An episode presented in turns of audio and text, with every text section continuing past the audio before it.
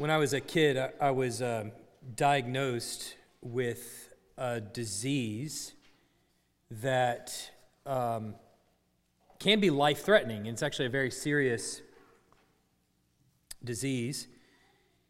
It's called selective hearing. Um, my mom said I had it bad.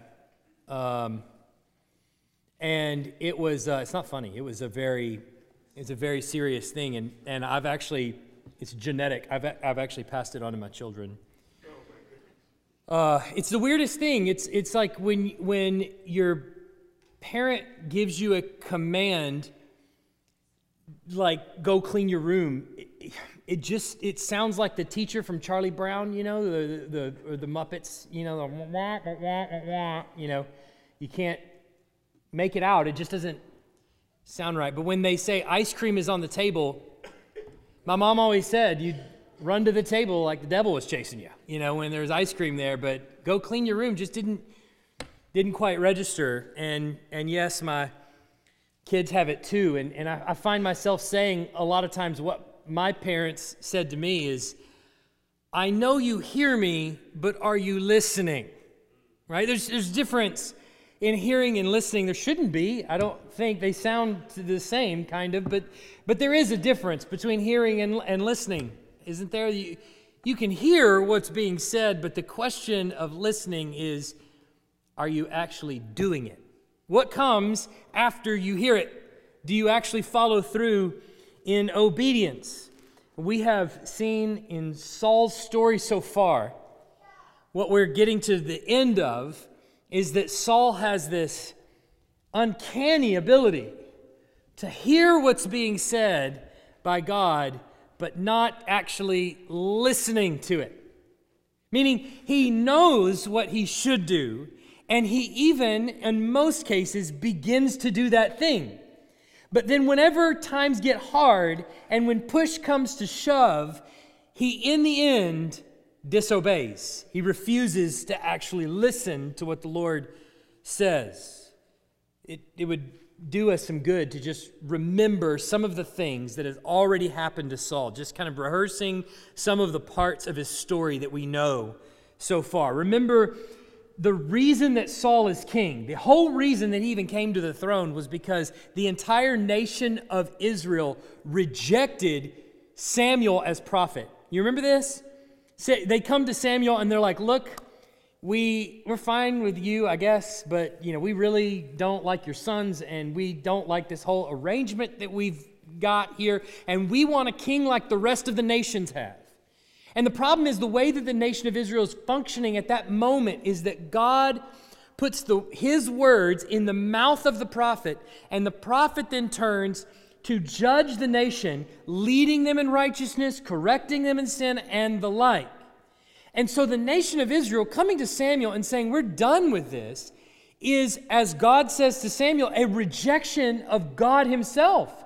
Because they're really rejecting that whole setup. God to the prophet to the nation, God to the judge to the nation. We reject that whole thing. We want a king like the rest of the nations have, so give us that. So they have rejected God over them, which then means that Saul is going to reign over them. So God gives them essentially what they asked for in Saul. And, and Saul has his moments of sobriety, but then he goes off the rails stops listening to the Lord and kind of really does whatever he wants to.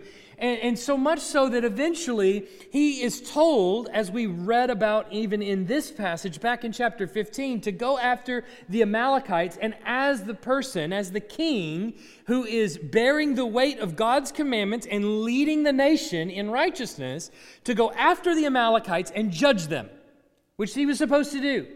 And instead of doing that, he decided, you know what? They got some really nice animals. And so we should just keep them. And, you know, their king, he's never done anything to me, I mean, in particular, so we'll just keep him too. And so eventually, Saul reasons that it would be better to not do what the Lord has told him to do and listen instead to the voice of the people. And so Saul is judged for that, and the kingdom is ripped away from him, as Samuel recounts for him in the, our passage this morning. But then, as a part of that, the kingdom being ripped away from him, God brings in another, David, a man after his own heart. He brings him into Saul's kingdom, endows him with his spirit, and he is charged eventually to lead God's people after Saul dies or leaves the throne. And so David comes into Saul's kingdom, and he is basically uh, kind of playing the soothing instrument for him so that he can soothe Saul's nerves when he flies off in a tyrannical rage. And Saul gets jealous of David, and so he starts to go after him and pursue him, and David runs into the wilderness. And in one particular instance, David comes into an area where he meets some priests, and they're serving in, in the temple as all the priests, and the city is called Nob, and, and it's a city filled with priests, and the priests render him aid. They give him bread because he's hungry. When Saul finds out about this, he does a, the craziest thing of all, and he murders all the priests. This is how crazy Saul has, has gotten, how tyrannical he's gotten, how mad he's been driven, is that in his thirst to kill David, he has in the process murdered all of the priests of God there in the city of Nob. Now, in our passage this morning, I'm just going to be up front with you. There's some weird stuff, right? This passage Maybe some of you, even as we got into 1 Samuel, you looked ahead at 1 Samuel 28 and you thought, oh, I can't wait till we get to that one because I'm anxious to hear what is going on here in this one. I'm going to try to give my best answers, responses to some of the questions you probably do have about what's going on here. But suffice it to say, Saul is getting close to the end of his story and we're told in this passage he's 24 hours from death, or, or maybe less than 24 hours from death. And he goes to the witch at Endor and he, he tries to, to get a word from Samuel. But notice that there's two pieces of information that are given to us up front there in verse 3. Look with me there at, the, at verse 3. Now Samuel had died, and all Israel had mourned for him and buried him in Ramah, in his own city. And Saul had put the mediums and the necromancers out of the land. So there's two necessary pieces of information that you have right at the beginning of this passage, and they are this. First, Samuel has already died. And we saw him die a few chapters ago. He's not dying again. He's not any more dead than he was back in the beginning. He is dead, and he has been dead for some time. But the author is reminding you remember, Samuel's not in the picture. There's a second piece of information that you're given, and that is that at some point in the past, Saul had removed the mediums and the necromancers out of the land. These are people that communicate with the dead, that talk to the living on behalf of the dead, that communicate with spirits of some kind. And at some point in the history, we're not told when that was, Saul, uh, Saul had taken the necromancers and mediums and kicked them out of the land. And my guess is that was while Samuel was still alive. So while Samuel probably was still alive, Saul had removed them from the land. And here's the thing he was supposed to do that. That was the role of the king of Israel. There's a couple passages I want you to consider. First is Exodus 22 18 that says, You shall not permit a sorceress to live Deuteronomy 18, 9, 9, through 14. When you come into the land that the Lord your God is giving you, you shall not learn to follow the abominable practices of those nations. There shall not be found among you anyone who burns his son or, or his daughter as an offering, anyone who practices divination or tells fortunes or interprets omens or a sorcerer or a charmer or a medium or a necromancer or one who inquires of the dead. For whoever does these things is an abomination to the Lord. And because of these abominations, the Lord your God is driving them out before you. You shall be blameless before the Lord your God. For these nations which you are about to dispossess, listen to fortune tellers and to diviners. But as for you, the Lord your God has not allowed you to do this. So we have clear command in God's law. King, nation of Israel, you're supposed to drive out all the mediums and necromancers. They're supposed to be put out of the land. So Saul, at some point in the history, probably again while Samuel was still alive, obeyed this command. And we're not told about when that was, but he obeyed it and he sent all of them out of the land. Now, immediately there becomes a problem because here comes the nation of the Philistines in their army, and they've moved into the territory around the Israelites. And where do we find Saul in verses 4 and 5? But that he is afraid. And let me tell you, anytime Saul is afraid, he does stupid things. All right? Period. This is probably common amongst most of us. Anytime we become afraid, we stop thinking about what God has commanded and we only look at what's in front of our own nose. And Saul does the exact same thing. Think, listen, listen to what it says in 1 Samuel 15 24. Saul said to Samuel, I have sinned, for I have transgressed the commandment of the Lord and your words, because I feared the people and obeyed their voice. 1 Samuel 17 11 when Saul and all Israel heard these words of the Philistine, uh, they, this is Goliath, they were dismayed and greatly afraid. What caused them to not go into battle? What caused Saul not to go out into the valley of Elah to fight the Philistine? He was afraid. 18, 12. Saul was afraid of David because the Lord was with him, but had departed from Saul. And then in 29, just a few verses later, Saul was even more afraid of David. So Saul was David's enemy continue? Look, bad decision after bad decision after bad decision Saul makes when he is afraid, and this is no different. He responds sinfully. But the problem only gets worse. Look at verse 6. It says, And when Saul inquired of the Lord, the Lord did not answer him either by dreams or by Urim or by prophets. Now, it's really important that you understand what Saul was after and what he did not get. The Lord will not answer him, but the author gives us how the Lord does not answer him. First, what does he say? It's by dreams he does not answer him. Now, dreams is normally the way that God communicates with kings, not just his kings either, any kings. You know some of these stories Nebuchadnezzar, Daniel, chapter 2 has a dream. We got Abimelech in Egypt in the story of Abraham. We have Solomon is communicated a dream when he's asked, What is it you want? Ask me anything. And he asks for wisdom. Or Pharaoh is also communicated to by dreams. It's one of the ways that God communicates to kings. And Saul is being deprived of that form of communication right now. But it's not just that. The second, he says, is Urim. Now, remember this, we talked about this a few weeks ago, but this is that weird uh, set of stones that are on the priest's ephod. One is black and one is white. And there's some question as to how they would determine what the will of the Lord is, but it was something like either the rolling of a dice or the drawing of one of these stones. And if God was answering yes, it would come up Urim. And if he was answering no, it would come up Thummim, which is a darker colored stone. And so, but the point is that the Urim and Thummim stones were on the priest's ephod. And he wasn't answering Saul about attacking the Philistines by the priests either. All right? Well, then finally, no prophets were around that the Lord was sending to tell him the message. And how would God communicate through his prophets? Well, he would take his words, God would literally take his words and put them in the mouth of the prophet. And so the prophet would come to the king and would say, Thus saith the Lord, and would tell him what the Lord has spoken. That might be by a dream, that might be by Urim, but he would come to him and say, Thus saith the Lord. Well, he stopped directly speaking to Saul that way. But why? Well, he stopped speaking to him by dreams because he's been rejected as king.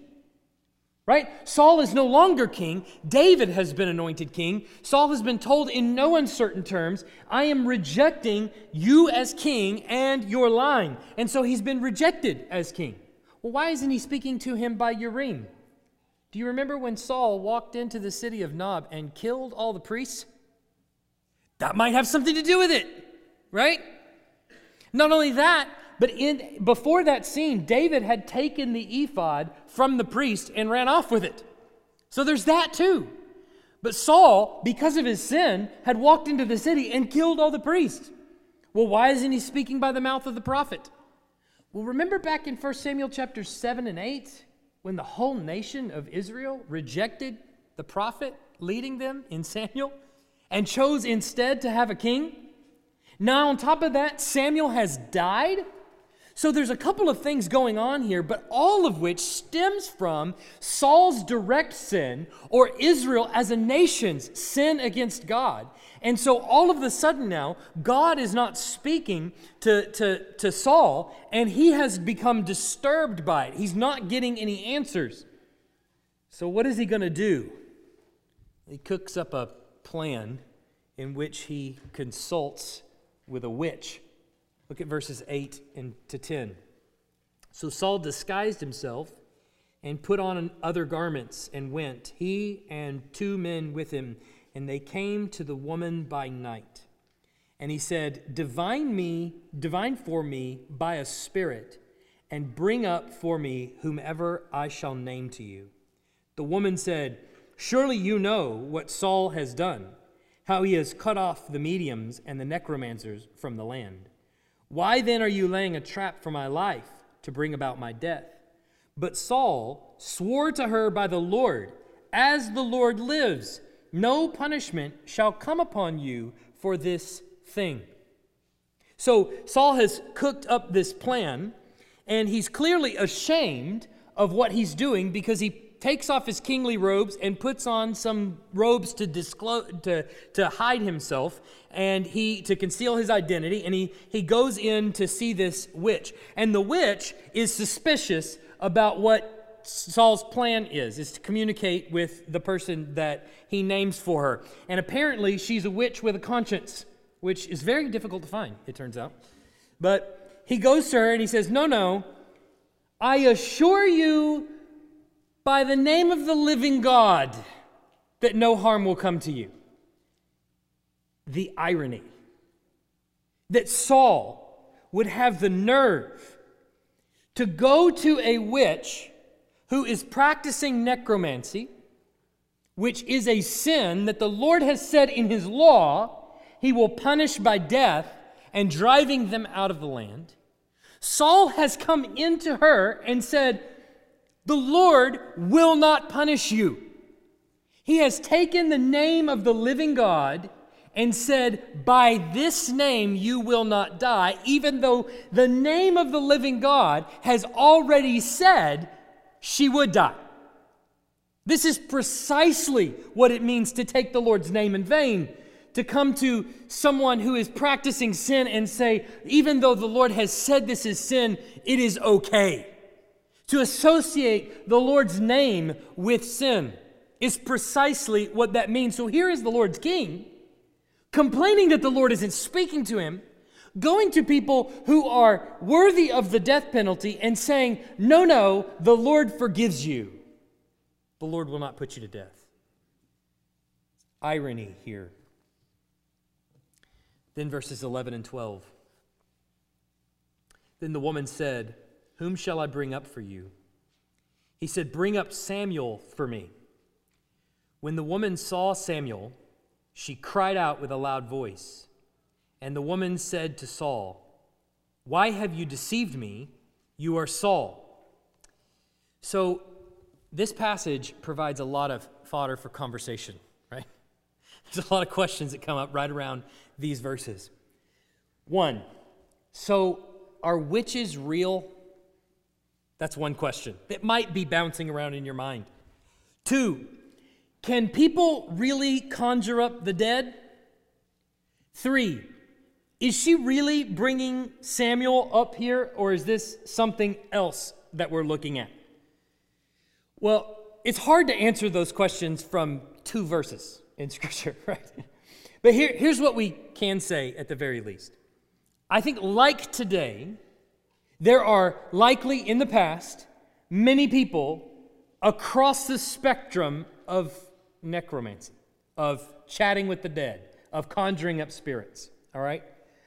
The vast majority of them are hucksters, right? They're the people that stand there and they go, uh, I see a pink, uh, it's like a square, it's like a maybe a something, is it a baby blanket? It's a baby blanket. That's what I see. Yep, yep. That was my baby blanket. I had a pink baby blanket when I was a kid. Yep, yep, that's the one I see. And I got, right, that trick that they play, they're illusionists. They prey on your expectations and they fool you. I don't know what kind of necromancer she was. I don't know if she's the kind that's got the guy with the organ in the back, kind of playing the spooky music and trying to conjure up something and really trying to just fool you for money. I don't know. Or there's probably also a slim percentage of people who actually do commune with demonic spirits. And you should know they're out there, and they really do speak to demonic spirits. And there is danger there. But the, the point is, in God's word, He outlaws it all. It doesn't matter if it's the kind of like Wizard of Oz thing, ignore the man behind the curtain, faking everybody out for money, kind of necromancer, or if it's the kind who is actually communicating with demonic spirits, impersonating the dead, all of it is outlawed. It doesn't matter, you're not to investigate which one's which. All of it, which which is which, all of it is outlawed. And so I don't know what kind of necromancer she was. But then the question is can she really conjure up the dead? And I think what we can see from this text is that whatever she was used to happening in the past, when a client would come in and she would take their money and conjure up whatever, this wasn't what usually happened, right? She sees Samuel coming up from the earth and she screams. She's terrified. This is not what usually happens to her, right? And so she is, I mean, really afraid. And somehow in this process, she is actually able to identify that this is Saul and Saul has deceived her. Now, I don't know if Samuel is telling her that this is Saul or how she understands that this is Saul or if we're if there's just some details that we're not given but the point is she is knows that this is Saul and she feels like she's been deceived. Now, the, the question that people normally ask is Is she really conjuring up Samuel? Is this really what the, the prophet Samuel that we saw some chapters ago, who is now dead? And many people have answered that different ways. I think this is actually the spirit of Samuel, that God has given Samuel permission to come to the, the witch at Endor and give Saul a message and communicate to him this way. So I think God is essentially sending Samuel to Saul to deliver this message. And you notice that, that she knows who it is. Somehow she connects the dots that it's Saul. And then she identifies the spirit that presumably Saul can't see. And so she knows that this is Samuel coming up. And Saul even asks her, What is he wearing? What does he look like? And she says, Well, he's wearing this, he's wearing a robe. And, and Saul goes, Yeah, well, that's him. I, I, I know who he is, right? Now, if you're paying attention to the story so far, and you go all the way back to chapter 15, which Samuel is about to explain to Saul when Samuel rejected Saul as king, that was the last time we saw Samuel and Saul together in the same scene. How you like that? Not only that, but Samuel delivers Saul a message, and he says to Saul, You have been rejected, and God is seeking out a king after his own heart, and I'm going to go find him. And when Samuel turns to leave, Saul reaches out and grabs that very same robe, and it tears away, right? The bottom of it tears, the hem of his garment. And Samuel turns around and he says, That's exactly what God's going to do to you. He's tearing the kingdom away from you.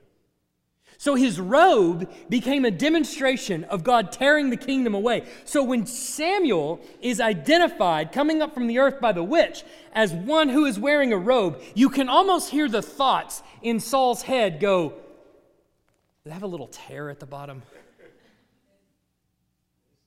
Because if so, I, I think I know I think I know who that is. But the point is, he, he, he knows who this is, and he, he understands that this is Samuel communicating. Now, we're not told whether it is Samuel is talking directly to Saul or if all of the communication is going through this witch, but nevertheless, there is some communication that's had, and Samuel says, Why are you disturbing me? Look at verse 15. Then Samuel said to Saul, Why have you disturbed me by bringing me up? Saul answered, I am in great distress, for the Philistines are warring against me, and God has turned away from me and answers me no more, either by prophets or by dreams. Therefore, I, notice he leaves out the priest. Uh, Therefore, I have summoned you to tell me what I shall do.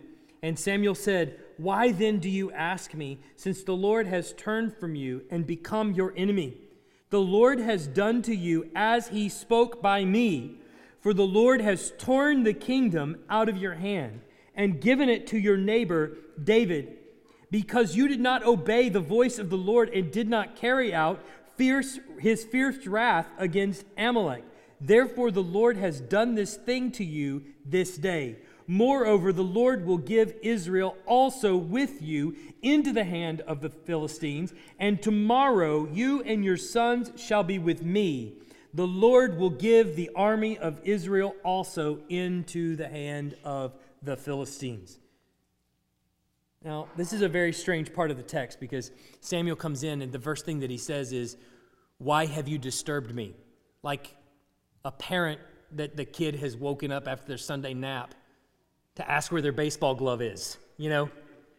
It's like the parent is like, Why on earth have you disturbed? So it almost gives you the impression that Samuel has been sleeping until now, and he's woken up from the best nap he's ever had by Saul, who's wondering where his baseball glove is. And he's like, Why have you disturbed me? But really, all that Samuel means to communicate is, is, is really, You've just disturbed me. You've woken me up. You've agitated me. You've, why are you pestering me, in other words? Is all Saul is uh, Samuel is really saying. Some people will use that verse to argue that when we die, our soul goes to sleep until Jesus comes back. And that's not what the Bible is communicating here in any way. We don't get that kind of teaching. All that's meant to say here is, You've disturbed me. You're pestering me, in other words. So there's very few conclusions about the afterlife that you can really make on such slim uh, passage in Scripture. And it certainly doesn't override what we learn from the rest of the Bible. But there's a couple things that I think we should probably say is that, first of all, the story is telling us what the woman saw, not necessarily making a comment on what the afterlife is like. You get that? What we're seeing here is the vision that the woman, the necromancer, is given. And she's hearing a message from Samuel. It's not necessarily making a comment at all about what the afterlife is like, what happens when we die, in other words. Further, Samuel's comment of saying, Why have you disturbed me by bringing me up, is simply saying, Why are you bothering me?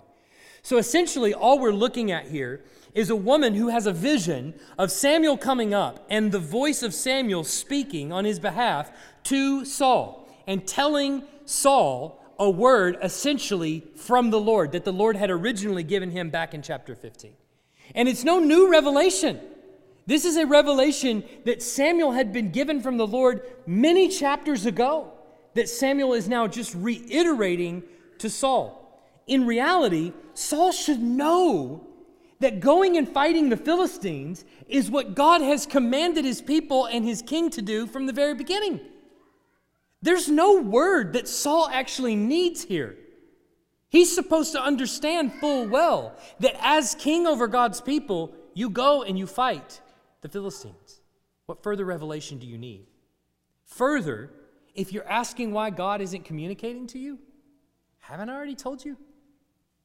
So, all the information that's being given to Saul is old news. Saul already knows this all too well, with one exception and that is that Saul's going to die tomorrow. Obviously, Saul is distressed, but Samuel not only retells him what he already knows, but he tells him why he has become the Lord's enemy. Why is that? Look at verse 18. He says, Because you did not obey the voice of the Lord and did not carry out his fierce wrath against Amalek. Therefore, the Lord has done this thing to you this day. Saul was told, obviously, back in chapter 15, what he was to do as king, and it was the decree of God himself, and he chose not to do it. He was told to go up against Amalek to fight, and he chose not to do it. Now, the day has finally come, the 24 hour period of time where at the end of this day, Saul is going to be killed that very day, or tomorrow, that is. And, and it's because, it's precisely because of his refusal to listen to the Lord. He knows he was he heard the Lord, but it's his refusal to listen to the Lord, and now the Lord stops speaking to Saul. So, Saul, way back in chapter 15 and even before, had stopped listening to the Lord. He heard what his commands were, he knew full well what they were, and he stopped listening altogether. He didn't obey. And now all of a sudden he's concerned because when he wasn't listening before, it was fine, but now the Lord has stopped speaking. I think we, as even as children, kind of feel this too, don't we? When parent is saying something to us and then eventually the parent just stops speaking altogether. I notice my kids get really silent and they go, what, what, why'd you, why'd you, why'd you stop? Why'd you stop telling me? Well, you stopped listening, right? So why wouldn't you expect me to stop speaking if you stopped listening? But nevertheless, here is Saul. He's frustrated over the fact that the Lord isn't speaking and not giving any thought to the fact that he stopped listening a long time ago. Now, as readers of the Bible, we're in a privileged position I think. Much like the watcher of a movie, we have a position that the person in the story didn't have. We know some behind the scenes information. We know what the person should do and should not do. We know how they should act and how they shouldn't act. And there's many times where we read the stories in the Bible and we go, You moron, why are you doing that?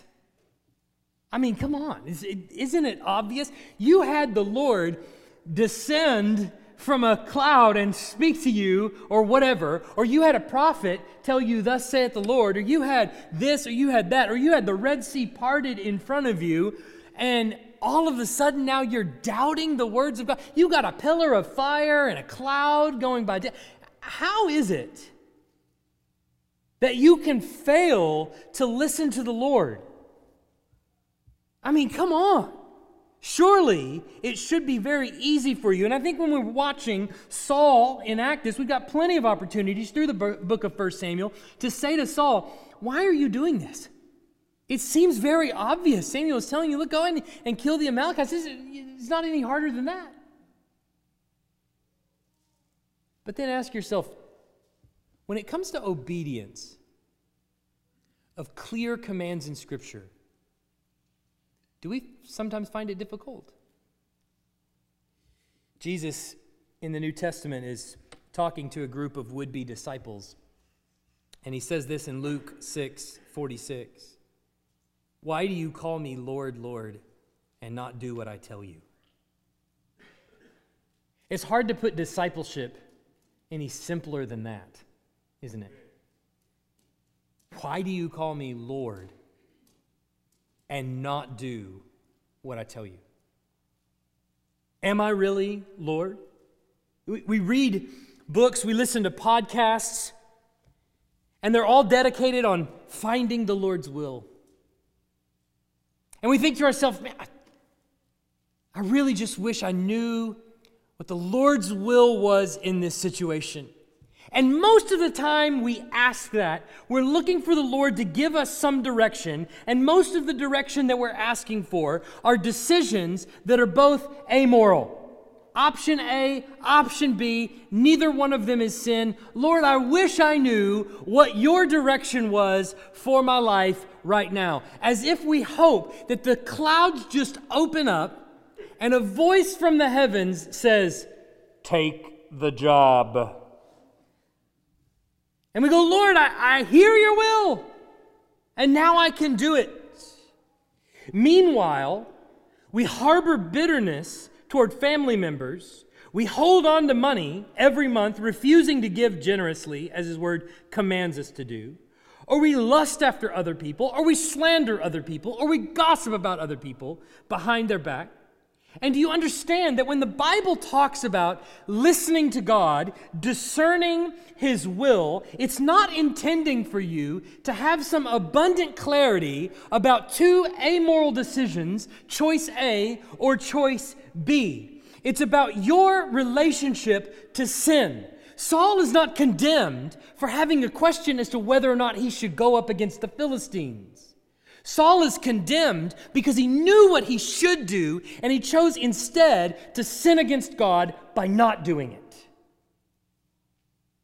When it comes to discerning what the Lord's will is for your life, do you understand that he has put it here in his word? I want you to obey me.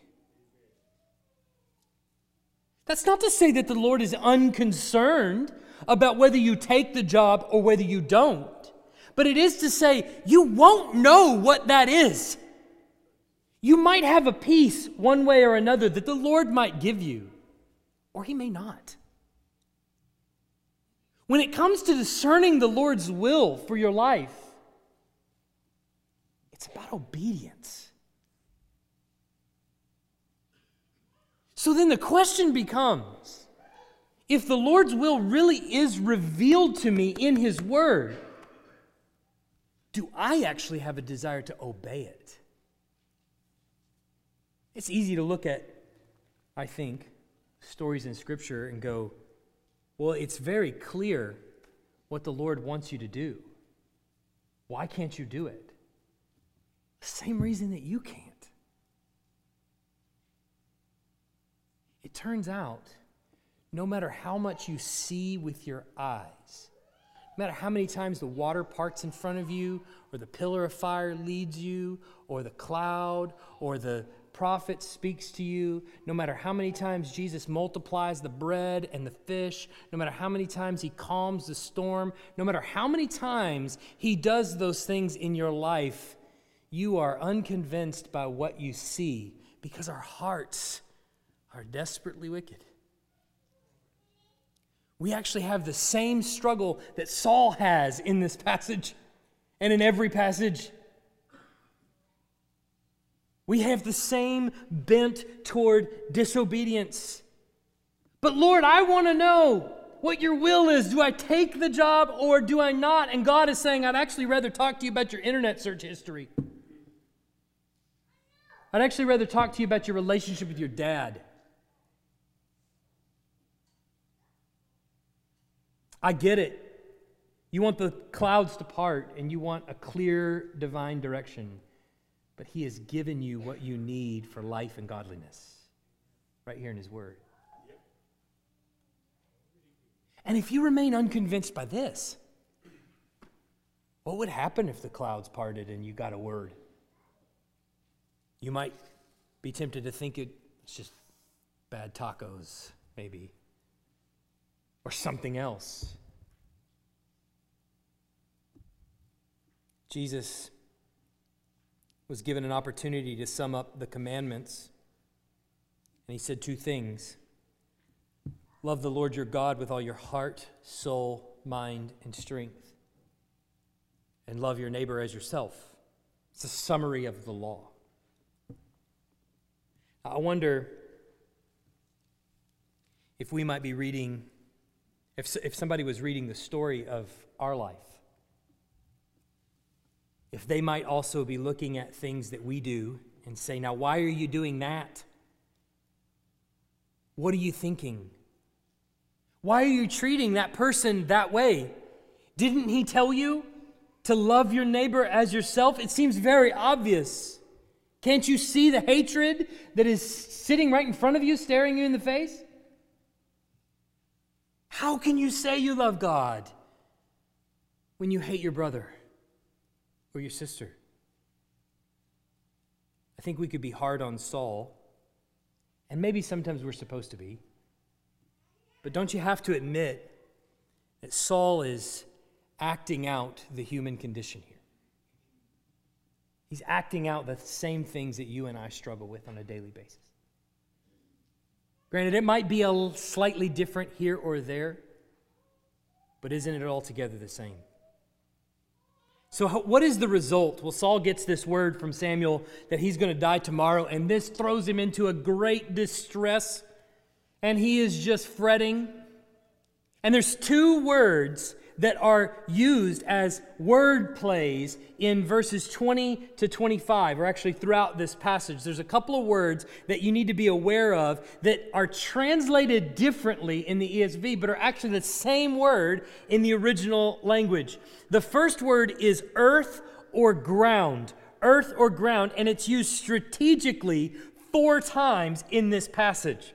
So the, the first word play you can see it, it comes from the voice of the the or comes from the necromancer in verse 13, where she sees uh, Samuel coming up out of the earth. She sees something like a god coming up out of the earth. And so she sees Samuel coming up out of the earth, and the very next verse, Saul, you see, bows down to the earth to pay homage to Samuel, who he recognizes is the more powerful person in the scene. So Samuel comes up out of the earth, Saul bows down to the earth. And then go down to verse 20.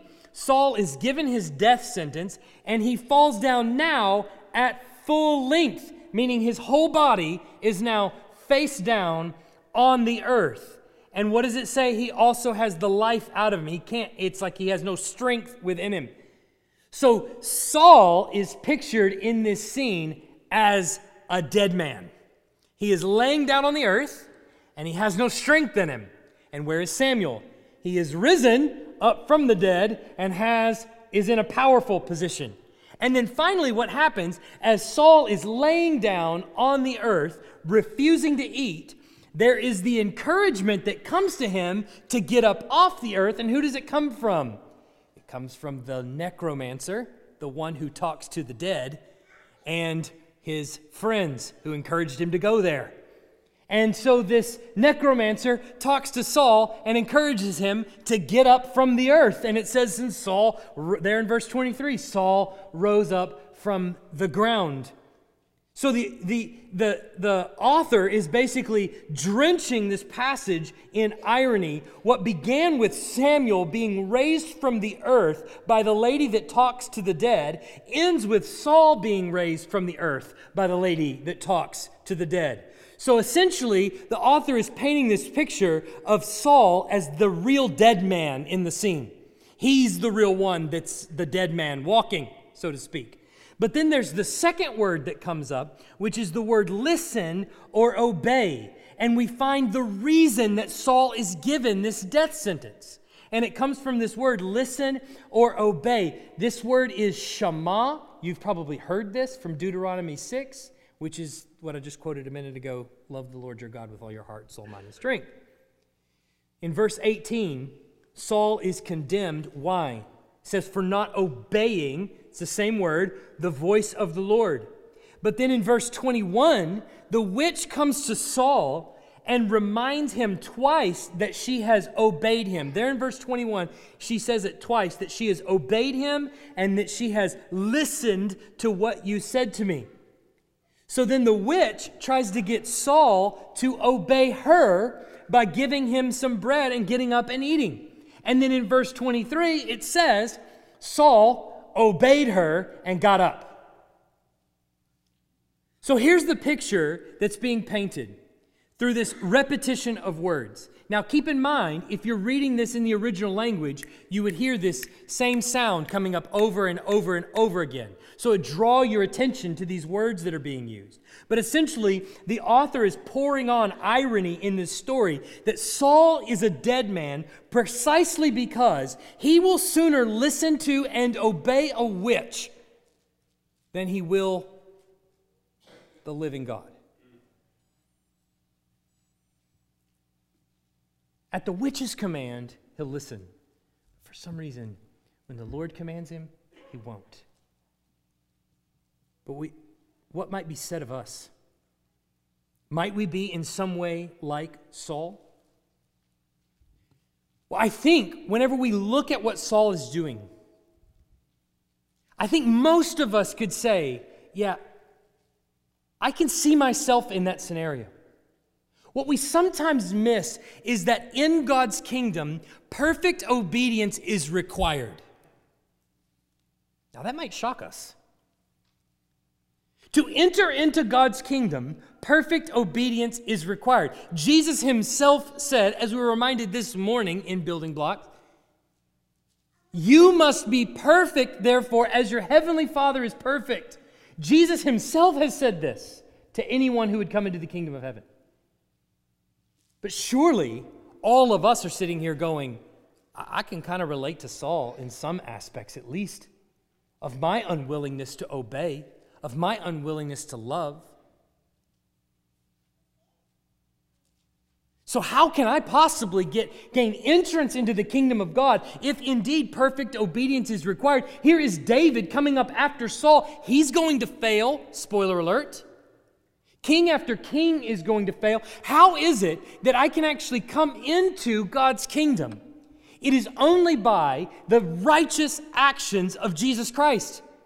It isn't by your obedience that you gain access to the kingdom of God, that you gain entrance into the kingdom of God. Righteousness was paid for by someone other than you. It's not that God looked at you and said, you know what? I know I said this whole bit about righteousness, but you're just so special. And you just have something about you that I can't, I just can't live without. So just, you know what? I'll just overlook it. Come on in. The reality of the gospel is that God has rightfully stored up wrath for humanity for sin against him, for a refusal not only to hear, but a refusal to listen. It's precisely because of our lack of obedience that we deserve an eternity in hell. And every single one of us is in that position. So, the perfect obedience of Christ is absolutely necessary. There's people out there that want to argue nowadays that Jesus, it's okay. I mean, Jesus was human just like the rest of us. He sinned like everyone else. But do you understand it fundamentally undermines the truth of the gospel? Christ lived a perfect life precisely because his righteousness that he earned, he was giving to you, his people. And it is only by his righteous living that you could gain access and entrance into the kingdom of God if he doesn't live righteously, then not only does he deserve punishment, but we deserve punishment too. But then instead of keeping his righteous rewards for himself, he died instead, taking the punishment for your sin and gave you the righteous rewards that only he deserved. And he offers that to you by faith believing, confessing Him as Lord, repenting of your sin, admitting that you rely on Him above all else for entrance into the kingdom of heaven is the only way in. So understand that what's required of Saul in perfect obedience is going to be required of David and going to be required of so many others after him, of everyone. It's not as though God is going to fudge the numbers when it comes to David or for you. Righteousness is still required for entrance into his kingdom. The question is whose righteousness are you going to rely on? At some point, you're going to die. You can eat all the organic blueberries and chicken you want to, and you're still going to die. You can find someone who ate that diet and runs marathons every day that died today. At some point, you're going to die, and you're going to face a righteous judge. And the, then we're going to find out the question.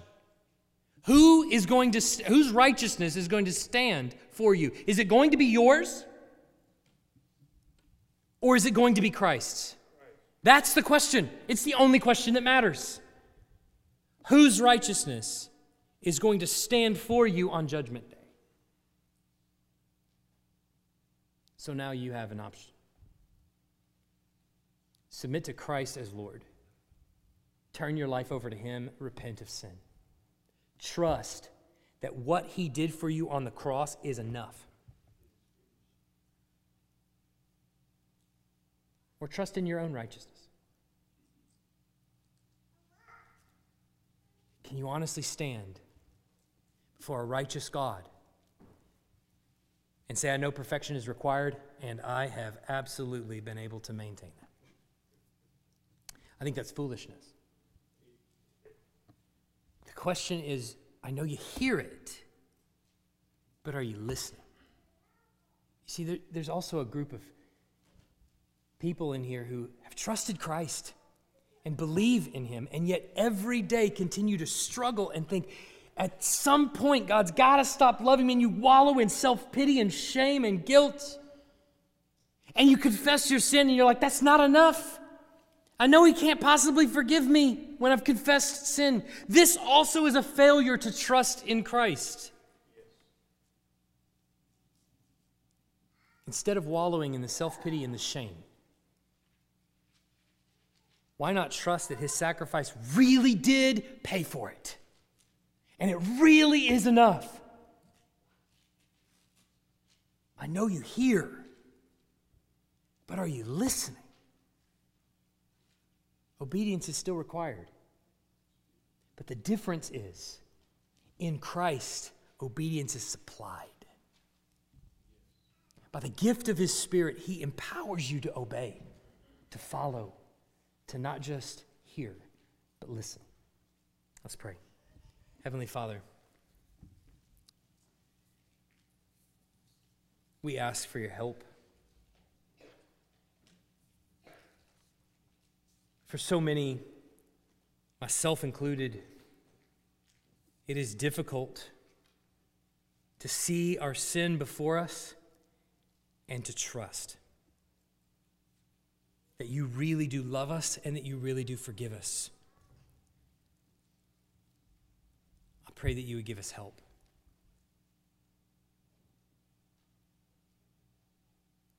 It's even harder for us to see our own sin and then parent toward righteousness. Holding our kids even, teaching our kids your righteous standard when we can't meet it ourselves. So I pray, Lord, that you would give us help. That you would convict us of sin, but you would lead us to righteousness, that you would help us demonstrate the gospel before our own children. That we might not try to present to them some perfect model, but rather a person who is broken by sin and dependent on your mercy and grace for our inclusion in your kingdom. In the end, we are no better than Saul or any other sinner on the pages of Scripture. We fail your righteous standards every day. Give us the ability to trust in your mercy and your grace to us. We pray in Jesus' name. Amen.